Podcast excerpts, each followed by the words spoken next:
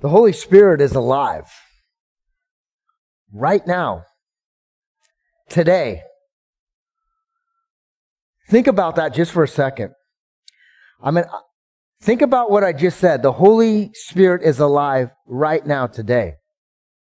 I mean, if you think about the weight of that statement, it should have chills going up your spine, around your body. You should feel something. The same Holy Spirit that was with Moses, the same Holy Spirit that led Abraham out of his country and into a new place. The same Holy Spirit we talked about all summer that led David into a place of a man after God's own heart. That same Spirit that took Saul and changed him into Paul, a killer, to a converter. That same Holy Spirit that took our character today, Peter, and made him a fisher of men. He said, Feed my sheep. Jesus used the Holy Spirit. That same Holy Spirit that was with Jesus all throughout his ministry. He was there in the garden. He was there at his last breath when he said, It is finished. And he'll be there with your last breath when it is finished. Think about what I'm saying. If you believe the Holy Spirit is alive and well, if is the key word then. Too often today we kind of minimize the Holy Spirit and what it's doing. And right now I just want you to ask God. Ask God to speak. And if He does speak, it's through that same Holy Spirit. And I want you to really write down the message that God speaks, that the Holy Spirit brings to you. And I want you to realize whatever the Holy Spirit is saying, it's coming directly from the Father's heart. And that could be through the text that you're reading or praying through. And I believe that message that you'll receive is going to be very personal. And I believe at the end of this sermon series and this message and over the next few weeks, more will be revealed about where you're supposed to go and where I'm supposed to go. Because the Holy Spirit is alive and well and He's working in me and changing me. And if it's happening with me, I know it will happen with you. Well, welcome. It's a new day. It's a new season and we're doing a new sermon series and I'm pretty pumped up. Not because of the new season and the new day, but the sermon series is called Refined and it's going to refine me and I hope it refines you. And here's the kind of title and I think it makes so much sense right now in this day and age. It's called Refined, a real life in difficult times. Times are difficult for all of us. Even if you don't realize it, the pandemic is having an effect on us, and there's underlying issues that are driving people into places that are unhealthy. I'm one of them. But I believe as we go through the book of Peter, First Peter, God is going to refine us, shape us, mold us, chip us away so that we can be refined in Him. And in the end, He will be glorified and our life will be a true testimony to who He is. Refined is an adjective. An adjective is a word that describes a people, a noun, a people, places, and thing kind of uh, describing tool. Refined means from the dictionary, it says having impurities or unwanted elements from a substance being removed, typically from an industrial process. Refined means having been Im, uh, improved by making small changes. An idea, a theory, a method. We're going to be refined over the next eight weeks. The point is, the more that you listen to the Holy Spirit, the more you will be refined. The more that I hear the Holy Spirit, the more that I will be refined. And trust me, I have impurity, just like everyone else, and sometimes greater than uh, than others. The Holy Spirit is alive and well, and He wants to refine us right now. And I just want you, once again, I want to reiterate ask God to speak. Let the Holy Spirit move right now. And whatever He says, write it down and be obedient. Do whatever it says. If He wants you to forgive, forgive. If He wants you to obey, obey. Give or serve or love or whatever the little word that comes to you or the phrase that comes to you, write it down and obey. And go to the bank and what I mean is your spiritual bank and live by it. I've had to do it over the last few weeks. Go back to words that God has given me and scripture and verses that the Holy Spirit has given me, and it's been able to build me up and give me hope even in tough times. We are refined by the Holy Spirit, and He wants to speak boldly to us because we are in a new season. We're in a new series, and I believe God wants to move. In this pandemic, what has the role been of the Holy Spirit in your life? How has it led you through this trial, through this trouble? How has it brought peace? The Holy Spirit's job is to bring peace and lead us to greater faith, and in the end gives us greater hope. And that's really the sermon today refined hope. Refining our hope. But here's what's happened to me. And I can only speak for myself, but I'm sure it will relate to you. As we are living on earth, that same Holy Spirit that was with David and Jesus and Peter and, and Paul and, and everyone else that's experienced and lived by the Holy Spirit, that same Holy Spirit on earth today is being drowned out. I know I've done it. It's being squelched. It's being stifled. It's being stopped.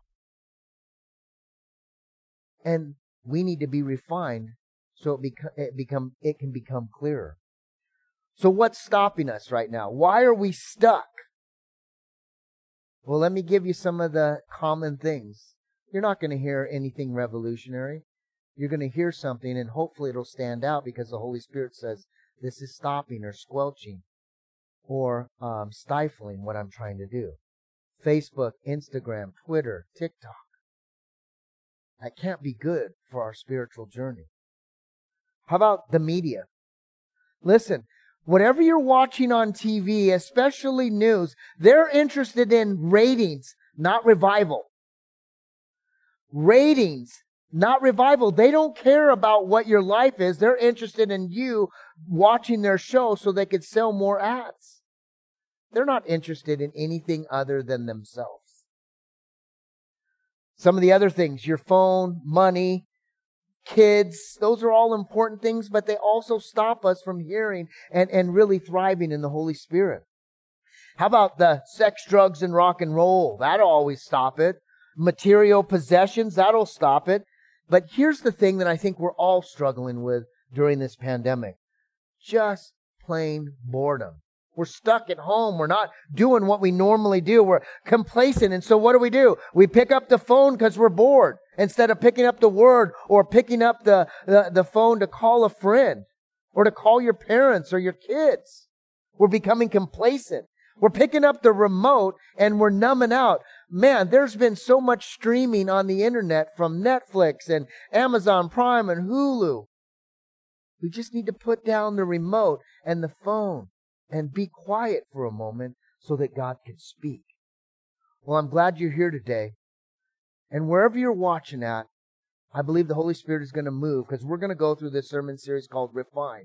We're going to go through the book of First Peter. And it's at almost the very end. Just take your Bible and go almost to the very end. There's a few books before Revelation. Jude and, and, and John's got three books, but we're going to go to First Peter and we're going to use it to kind of get refined. Get pumped up again. Get our flow back with God. So let's go. First Peter chapter 1 verse 1 says this. This is a letter from Peter, the apostle of Jesus Christ. Now, I'm just going to stop and kind of add some commentary through the verses to help us understand. There's so much we can do and study in the Bible just one one sentence. And let me give you an example. This man's original name is Simon. That's his government name or that's his birth name. But at one moment, when he meets Christ, his life is radically changed. Radically changed. Man, when I met Christ, my life was radically changed. But when I allow things around me to stifle the Holy Spirit, that radical goes to kind of lukewarm and mild and I start walking away. But Peter meets Christ and he's radically changed. How do we know this? We just go to the Bible. The Bible shows us what happened to Peter and why his name was changed from Simon to Peter. Here's what it says, Matthew chapter 16. We go back and see in the Gospels of Matthew, here's what it says. Jesus says, but who do you say I am? He's in this conversation. There's some upheaval and he says, who do you say I am? And here's what it says. Simon Peter answered, you are the Messiah, the son of li- the living God. You're it. You're the one. It's you. You're the one we've been waiting for. You're the Messiah. Jesus replied, you are blessed, Simon, son of John. He goes back and kind of says, This is your real name, Simon, son of John, because my Father in heaven has revealed it, this to you. Just like the Holy Spirit has revealed that Christ is the Messiah to you. You did not learn this from a human being, just like you and I did not learn this. Maybe a human being spoke it, but it was from the Father in heaven. He says, Now I say to you that you are Peter, which means rock, and upon this rock I will build my church, and all the powers of hell will not conquer it, and I will give the keys of the kingdom of heaven. And if you see any pictures of Peter, you're going to see him, and he's always got a couple of keys, because those are the keys to heaven. And now we're reading one of the few writings that Peter, Peter has. The guy that's holding the keys to the kingdom. If Jesus were speaking, it would be in Aramaic, and Aramaic is Caiaphas. Caiaphas. That would be translated in Greek, Petros, which means rock. We call it Peter. That's the American. And here's the second part of the verse. He says, Peter is now writing. He says, I am writing to God's chosen people who are living as foreigners. We need to kind of look back at that in the provinces of Pontus, Galatia, Cappadocia, Asia, and Bithynia. Now here's the thing. I'm going to put up a map and I want you to look at it. This letter is called a circular letter. It's a general epistle. It's for all the churches. But when he originally sent it, it was to go in this circle. If you look at the map, you can see the circle on it and it shows you where it kind of goes around these areas. It's, a, it's an important place for us to understand. It's a circular re- letter. Peter is in Rome He's kind of left Jerusalem and he's traveling. He's writing this letter to some friends that he has. And in Acts, I don't remember if you, I don't know if you remember in Acts, but there's a moment where the Holy Spirit stops Paul. And that place that he stops is a place called Bithynia. And that's where Peter's writing to. So Paul has kind of evangelized the bottom half of what we now call Turkey.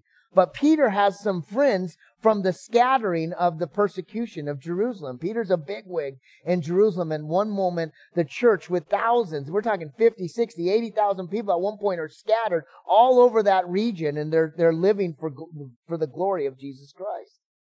So Peter is writing to this group, this circular letter. And what that means is they were handing it to everybody and he, they were reading it. And it was from one of the great apostles that apostle Peter. And here's, here's what it says, and I'm going to kind of give you some of the Jeff translation.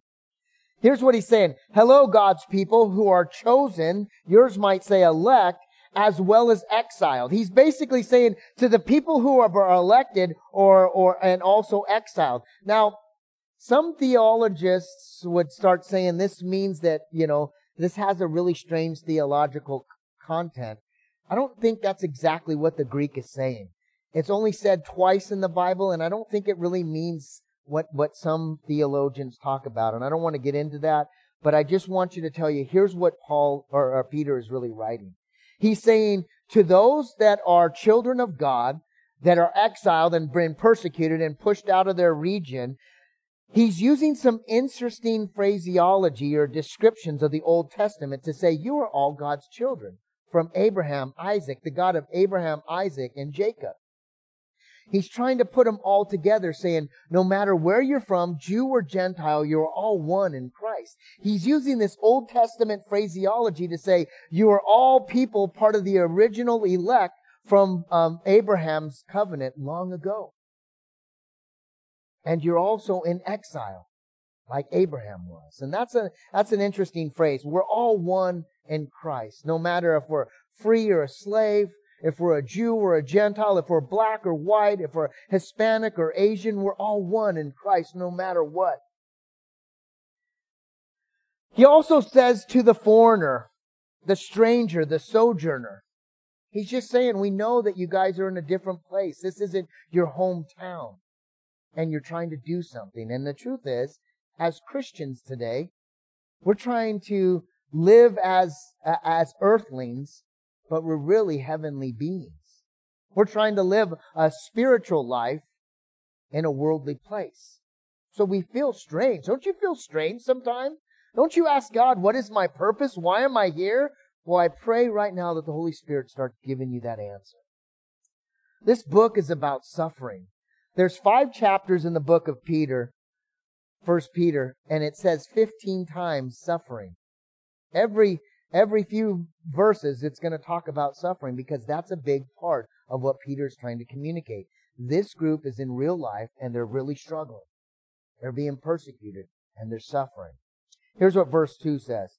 God the Father knew and chose you long ago, and his Spirit made you holy. Holy Spirit, make us holy right now. As a result, you have obeyed him and have been cleansed by the blood of Jesus Christ. May God give you more and more grace and peace. Now, once again, he's talking about the elect or the chosen, but he's going back. And most of the time, when you hear predestination, foreknown, or foreknowledge, and it's only said a couple of times, and we don't make doctrine because of that, you hear it, and he's really referring back to the original covenants, seven covenants in the Bible. And I think it's important. The Greek word for chosen or elect is prognosis. Now, if, if Jeremy is here, he knows the language is so much rare, he would kind of give you the exact definition. But it really means prognosis from the word we have in the English language, prognosis, which is prearranged forecast, foreknowledge. And it, it's just kind of saying this was the original plan for all that believe in Jesus long ago, washed and cleansed by the blood of Jesus Christ. And in that, there's this holy work that the Spirit is doing. Now, the Holy Spirit is alive right now, and He wants to make you holy. How? It says by being obedient in Christ and because of what Christ did on the cross. All you've got to do is be obedient to Christ because Christ did all the finishing work on the cross, and then the Holy Spirit, through God, raised him up three days later. We are cleansed in Christ. If we cling to that cleansing, God does something powerful. The last part is interesting to me, and I, I, I really want you to hear this. I need this for myself. The Holy Spirit says that it will bring you peace through grace. Today, right now, we're divided. Christians are divided slinging Bible verses one by one saying, this is what I'm saying, this is what I'm saying. And the truth is, the Bible says that you have peace, more and more peace through more and more grace. How do you get peace in your life? Giving grace. Giving grace. The more grace I give, the more peaceful I'll live. We're doing this sermon series and we're trying to refine your hope. And I hope you feel that right now. We're taking real lives, yours and mine, the worship team, the church staff, and anybody who shows up, and we are going to refine our life. We are going to be redefined through the Holy Spirit, and in the end, we will be reshaped for the glory of God. Now, here's the main point of the, the message today before we get into the real uh, beauty of the, of the text from Peter. Hope doesn't come from my circumstances. Hope comes from Christ Jesus. Listen, my circumstances will never bring me the hope that my soul desires. Those circumstances are actually going to fail me. People, places, and things will constantly fail me. So if I'm putting my hope in human beings, and I'm talking like my wife and my kids and my best friends, they're going to fail me just like I failed them. A lot. I can't put hope in circumstantial things. I can only put hope in eternal things. My hope comes from Christ Jesus and Christ alone. So we're going to talk about hope. Now, the next 10 verses are a song of praise. Now, think about this for a second. Kim's message last week was awesome. Uh, uh, praise God. I, I, called her Rodriguez. My brother-in-law didn't necessarily like it, but uh, he'll get over it. He'll grow one day. But she gave a message in 2 Samuel chapter 22, and it was a place of praise. It was, it was an Old Testament praise from uh, the Jewish tradition. Now, Peter, remember who he is. His job is to uh, be a disciple to uh, Christian Jews. They're Jewish by nature. That's his ministry. And so now in his book, he's going to start out and do an old Jewish tradition like we see in the Psalms and give us a song of praise, 10 verses to pump people up and to give them hope.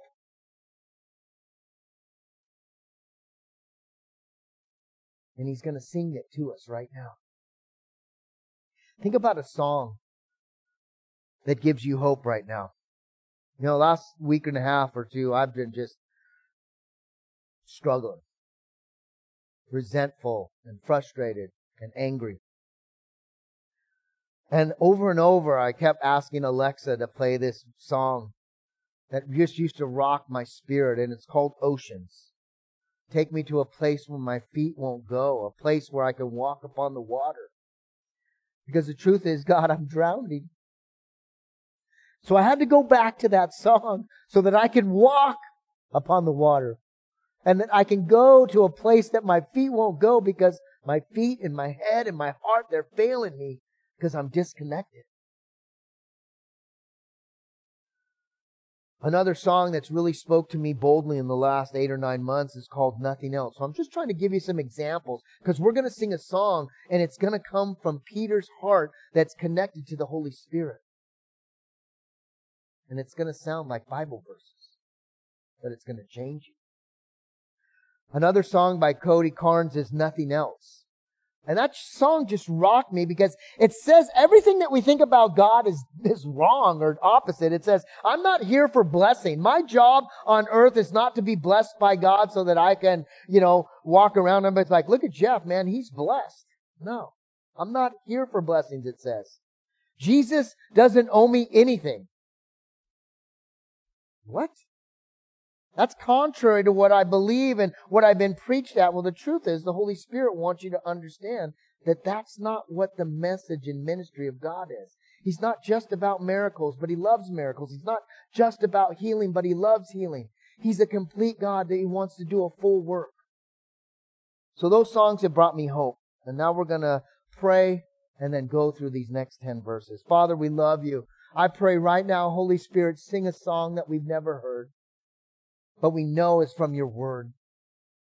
Open up our hearts, refine us, Father. Refine us so that we have the greatest hope that we've ever had. Change us right now, Lord. Your spirit is moving.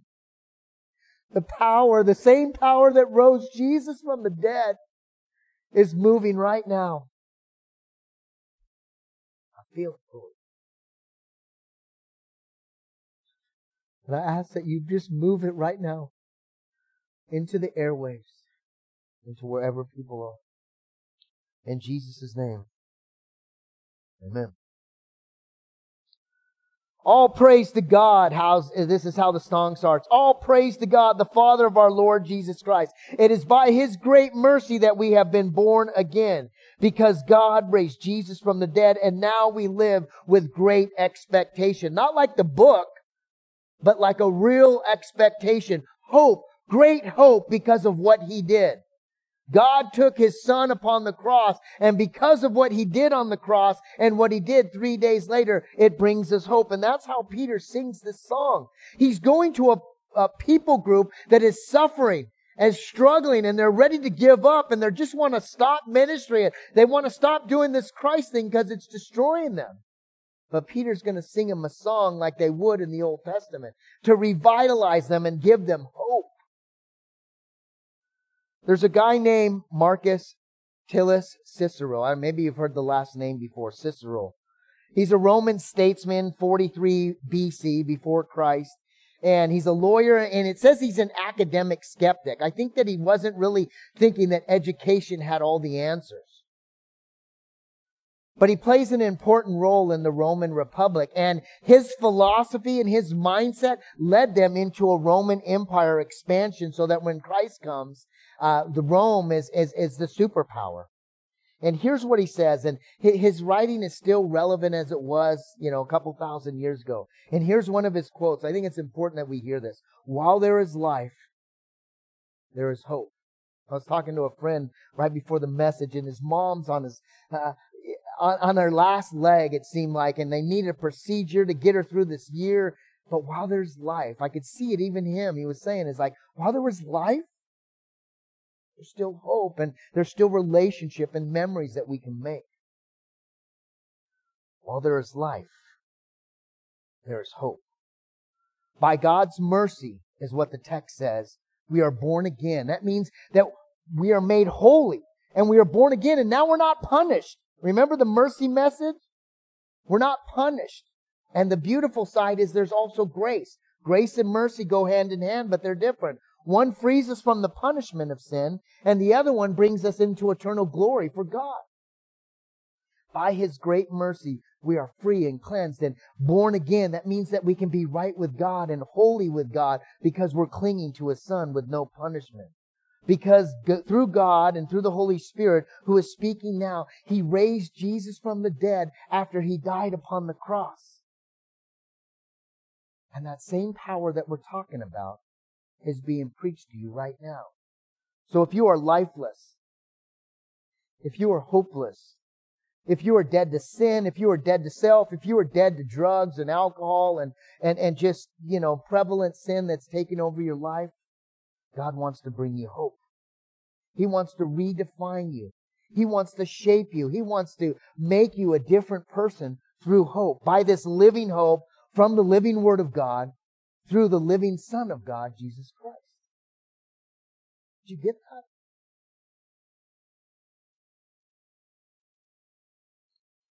If you're hopeless right now, so thankful for your watch, for you watch, because God is powerfully working. So it says, while there is life, there is hope. That's Cicero. Here's the quote that comes to my brain, and it comes from uh, one of the commentaries, and it says this: "While there is hope, uh, where there is hope, there's Christ." I can't find hope in my circumstances. I can only find hope in Jesus Christ. Where there's hope in this world, it's through Jesus Christ.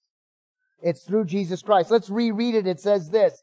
Uh, all praise to God the Father, our Lord Jesus Christ. It's by His great mercy. Listen to the hope by, uh, what, that we have been born again because God has raised Jesus from the dead. And now we have this new great expectation where there is Christ. There's hope and there's great hope pouring into your lap right now. Just receive it. Verse 4 says, and we have this priceless inheritance, an inheritance that is kept in heaven for you. Pure, undefiled, beyond the reach of change and decay. Do you know what priceless means? It doesn't mean money value necessarily. A lot of things that uh, uh in our life, we've got pictures. My wife's got something that her, uh, a robe that her mom had when she was passing. That's priceless. You can't put money on that. You know, we think life is priceless, but no, they put a money value. This is priceless. You have a priceless inheritance. You don't realize how valuable it is. And that's one of the sad things and, uh, that we have in our faith is we don't realize how priceless Christ is. And the inheritance. We, we are waiting for that day that we get to go and live in that inheritance. And the Holy Spirit's just shouting, going, shut up. I have it for you right now. You're just not listening. I want to bless you on earth as it is in heaven. That's not just a cute prayer. That's a reality. It's kept in heaven, pure, undefiled, beyond the reach of decay. The living hope that we have in Christ is priceless. It's alive. Anything that's alive grows, and anything that's growing can become beautiful. Can become beautiful. Over time, maybe. But time is not our friend. Over time, we decay, we fade. Some of our greatest hopes fade and are destroyed because of time. Man, I'm getting old. About four weeks ago, when we first came to this area to do the, uh, the sermon at Camp Community, thanks Camp Community for letting us shoot here. I was with Jeremy and I just moved this little six foot plastic table up on the stage and I kind of tweaked my back. Over time, my hopes are being destroyed because we are decaying as human beings. But in Christ, if my faith is right, it becomes beautiful, refined, and wonderful. Those that realize their inheritance right now that is priceless in heaven and, and, and start living for that end up having great hope, even in the midst of a difficult life. The first couple verses, the first part of this song says this, be hopeful for we are born for glory. That's the first kind of stanza. Be hopeful for we are born for glory. Verse 5 says, And through your faith, God is protecting you by his power until you receive this salvation, which is ready to be revealed on the last day. We who are saved are saved in Jesus Christ. But too often we don't talk about the second part of our salvation, which is, it says true salvation or complete or finished salvation comes on the last day. I am saved and I'm going to go to heaven because I believe, but there is a greater day and that's the last day when Christ rises all the people up that are dead and alive and brings them together and there's going to be this great day and this new Jerusalem and this new kingdom and there's going to be an amazing day. And that's the complete part of salvation. And everybody that dies is in heaven waiting for that day and worshiping. And one day we'll all be there. But on that last day, that's a big part. As we are living in this new hope, realize that there's a greater day ahead for all of us, even for those that have passed. It's growing. These, this hope that we have is growing. It's shaping us. It's refining us all the way to the end so that we can be right at the very end. The second stanza says this, be hopeful for we are protected for God's glory. Be hopeful for we are protected. What you have in Christ is protected. No one can take it. It can't be destroyed or decayed. It can't change. It's going to be there. So be hopeful for the glory of God. Verse 6. So be truly glad. There's wonderful joy ahead, even though you must endure many trials for a little while. I sure like the beginning part. Be glad. There's great joy ahead. Get your head up. Quit drowning in the water. Let your feet go, uh, let your, let your feet go where you won't go. Walk upon the water. But it says there's going to be many trials for a little while. But be joyful. No matter what's going on, there's joy ahead. Remember the story about Bathsheba and David? They had consequences of sin that were going to last through David's life. But they lived a life, even with the consequences of sin, joyful because David knew at the end he was going to be with God and with his son. Be joyful. There's great things, wonderful joy ahead, as it says. Now, verse 7 is kind of really the key verse to all of this and maybe to the whole sermon series. And it says this. This is really cool. It says, These trials will show that your faith is genuine. I've had some trials, mostly self inflicted. And you know what? The only thing I've had is Christ. It's genuine. It says it is being tested as fire is tested and purifies and purifies gold, though your faith is far more precious than gold. This is really the refining verse. It talks about this fire being testify, uh, uh, uh, uh testing and purifying. Now, everybody that read this back in the day in that circular letter understood this because there were forgers uh, forging metal all over the place. They would go and watch the sparks and all the, the dross and the impurities as they poured lead and steel and gold into these things. They could see it and they understood it. We don't see it that often. But they're being tested and purified. And it says, as gold is purified, but it says your faith is even more uh, valuable than gold. And we call it the gold standard. So we hold gold at a very high level. And Peter's telling us through the Holy Spirit that our faith is even greater than anything that we consider a standard on earth.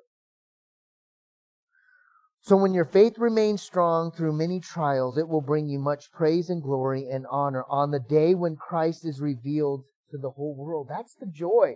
That's the hope. However your life is played out right now, there's a greater hope. There's going to be a moment where every knee will bow. Can't you wait to get down on your knee and bow? When every knee bows, Christ will be revealed and the world will see, man, praise God, He's here. And some are going to say, why would I miss out on this beautiful, awesome afterlife?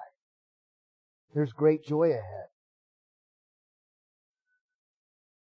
But just realize we're meant to suffer. Suffering is a strange gift. It's a gift. I know it doesn't make sense, but suffering is a gift. It burns away false hope. Now, if you're on Facebook or on Instagram or something, or if you're watching this, put that in the comment. Listen to what it says. Suffering is a strange gift. It burns away false hope. When I suffer, I realize there's nothing that I can cling to. The last couple weeks, I'm, I'm, I'm grabbing anything to hold on to. And the only thing that really speaks joy and peace and comfort is Jesus Christ, His Word, and the words that He has given me long ago. I'm never going to leave you, Jeff. I'm always going to provide you. Whatever you do, I will be with you. He said those words over and over and he's given me text of, I'm going to be in ministry, bringing people through the fire, through the testing, through the refinement. And that's the only thing that I can rest on. I couldn't sleep. I couldn't eat. I couldn't talk. I couldn't do anything. But just rest in that.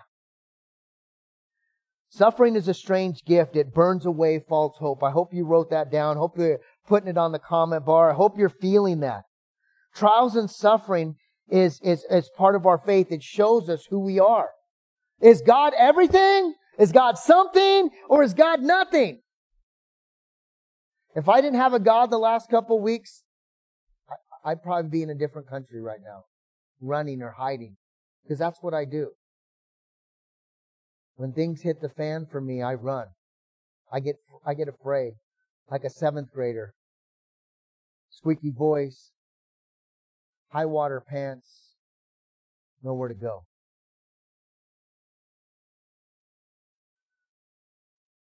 Is God anything? Is God everything? Is God nothing? Life's hardships refine us and it deepens our faith so that we can have this refined hope in Christ. This is a test. This is a test. The pandemic's a test. You know what? I don't know if I'm passing right now. If I graded myself, I'd say I'm failing. If I had some friends and family grade me, I don't know if I'd pass. But in Christ, when I read His Word, I have victory. Even when I'm failing the test. And that's your victory and our victory together when we join the Holy Spirit and allow ourselves to be refined and have great hope in Christ. Thank you, Jesus. Thank you, Jesus. Refine us, Lord, right now. Verse 8 of this song that, that Peter's trying to pump up these people with, he says, You love him even though you've never seen him. Though you don't see him now, you trust him and you rejoice with a glorious, inexpressible joy. Thank you, Jesus. I've never seen you physically, but I know I love you. How do you love somebody you've never seen? Have you ever been in a, a, a, long distance relationship? Raise your hand. If I was in church, I'd have everybody raise your hand and I'd say some stupid joke and get derailed for 10 minutes. Longer, long distance relationships suck. I don't know if you can say that online, but I just did. And I had one in my whole life and I was terrible at it. Jealousy and anger. I didn't answer the phone at the right time. There was no FaceTime or no internet moving around at light speed. Long distance relationships are horrible, but listen, God the Father, God the Son, and God the Holy Spirit, they're not distant. The Holy Spirit's moving right now, and they're right next to you. And for some of you, like me, We're being carried. And the only footprints you're going to see is those of the Father's and the Son and the Spirit. Jesus is near. And maybe you haven't really ever seen him. He's working and moving in many ways through many pe- things and many people. You got to trust that. That's what verse 9 says.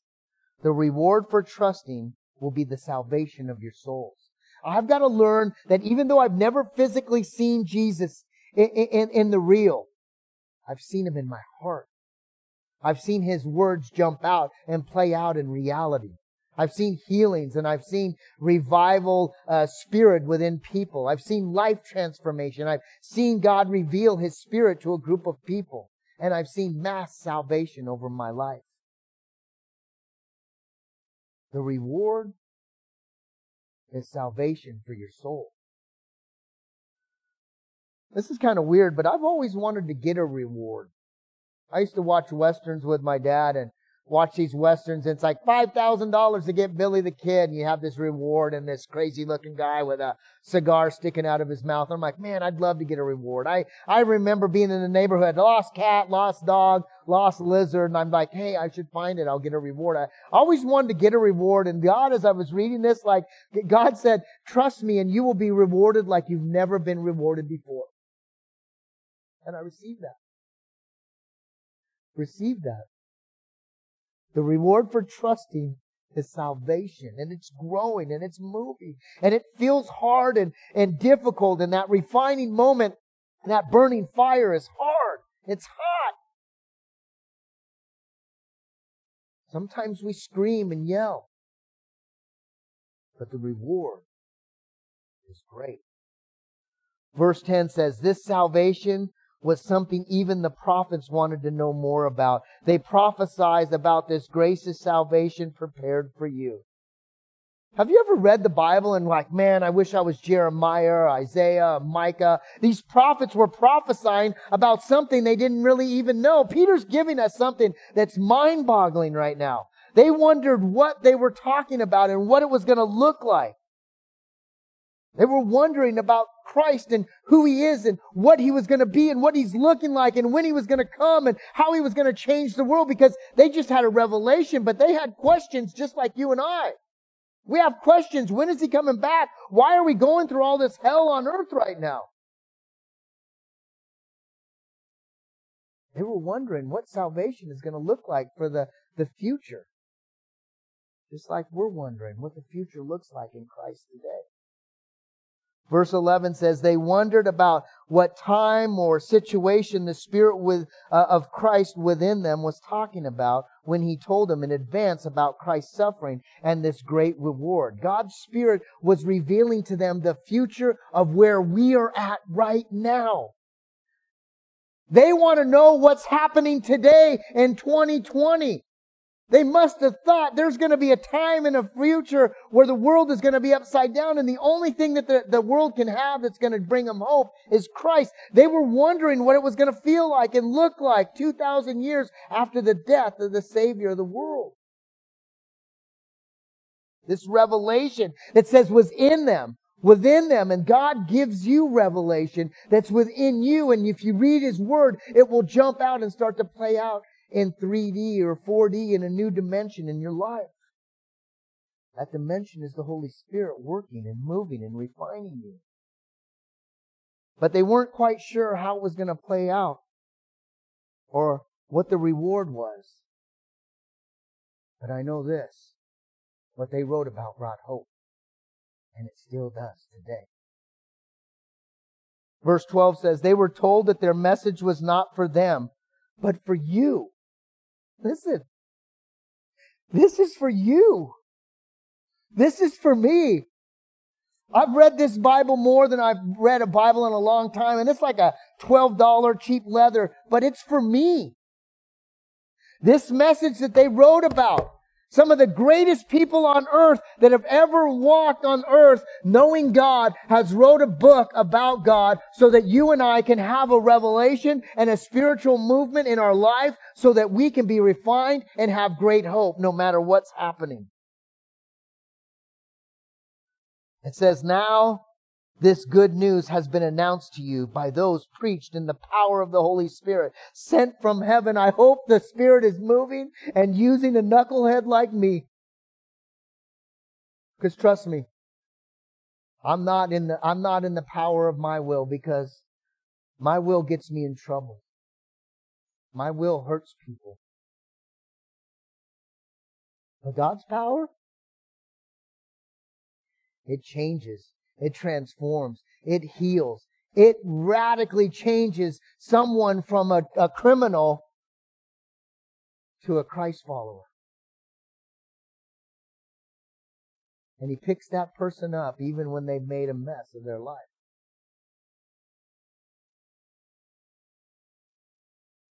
It's all so wonderful that even the angels are eagerly wait, uh, watching for these things to happen.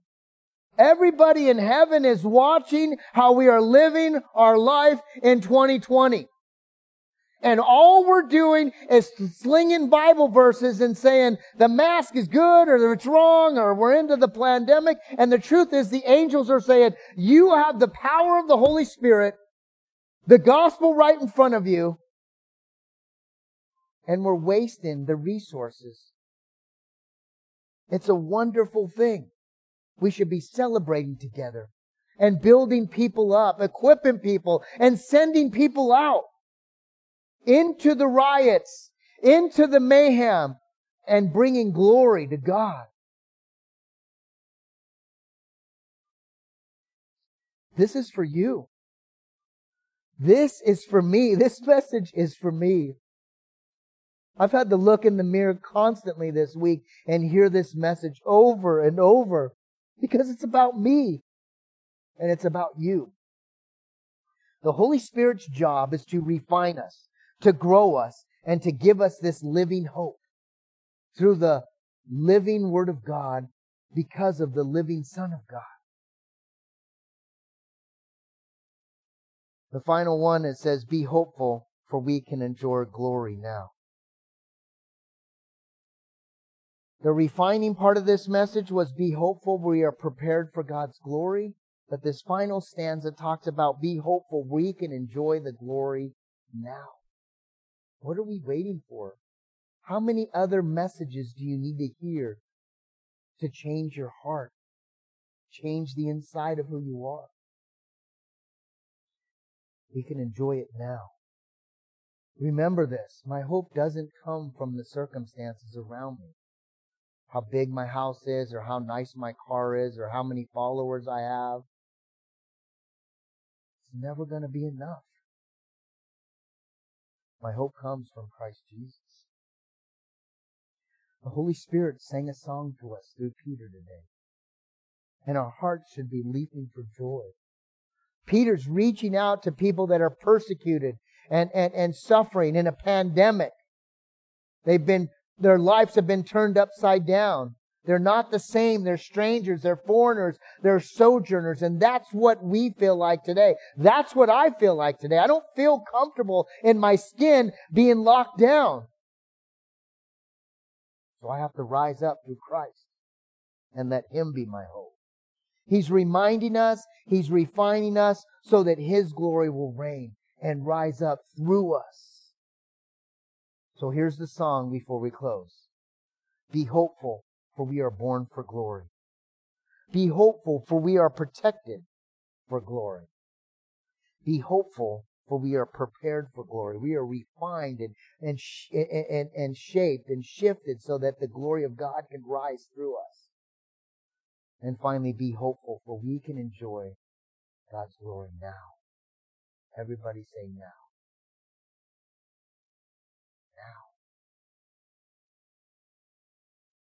Now.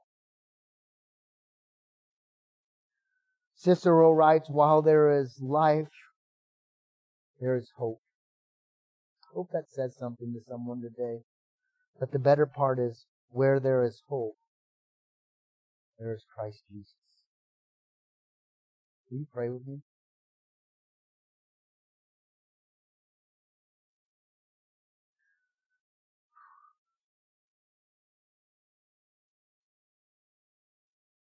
Father, we sing a new song to you today. Father, shape this new season so that you will be glorified. Lord, shape this 2020 uh, ending so that you will transform and change us. Lord, bring us revelation and transformation, all because of salvation and what you're doing, Lord. And I pray right now that as you are refining all of us, that hope will rise. Lord, I hope we're singing this song and you're hearing it and that you're expanding the Holy Spirit within us right now. If you're hopeless today, and if you're dead to sin, and you feel distant and disconnected and separated from God, there's great hope. There's good news. There's a Savior, and His name is Jesus. He's changed me, and He will change you. And all you got to do is open up this heart, this space, this little spot in your heart, and it says just have a little bit of faith. You don't have to have great faith. And He will come into your heart and change you. If that's you today, and I know you're out there, the Holy Spirit is pushing you to say this prayer. Say it from your mouth, believe it in your heart, shout it if you're in the grocery store, and let Christ move and work and do something powerful. Here's the prayer. Father, forgive me, for I'm a sinner. I'm dead and hopeless to sin. But you died, Lord, so that I can be saved and right and holy with Christ. Come into my heart. Give me grace, Lord, so that I can have eternal life. I thank you for what you're doing right now, Father. Anoint me with your Holy Spirit and refine me and shape me and grow me so that I can be more obedient to you. I love you and I praise you for who you are. In your name, amen.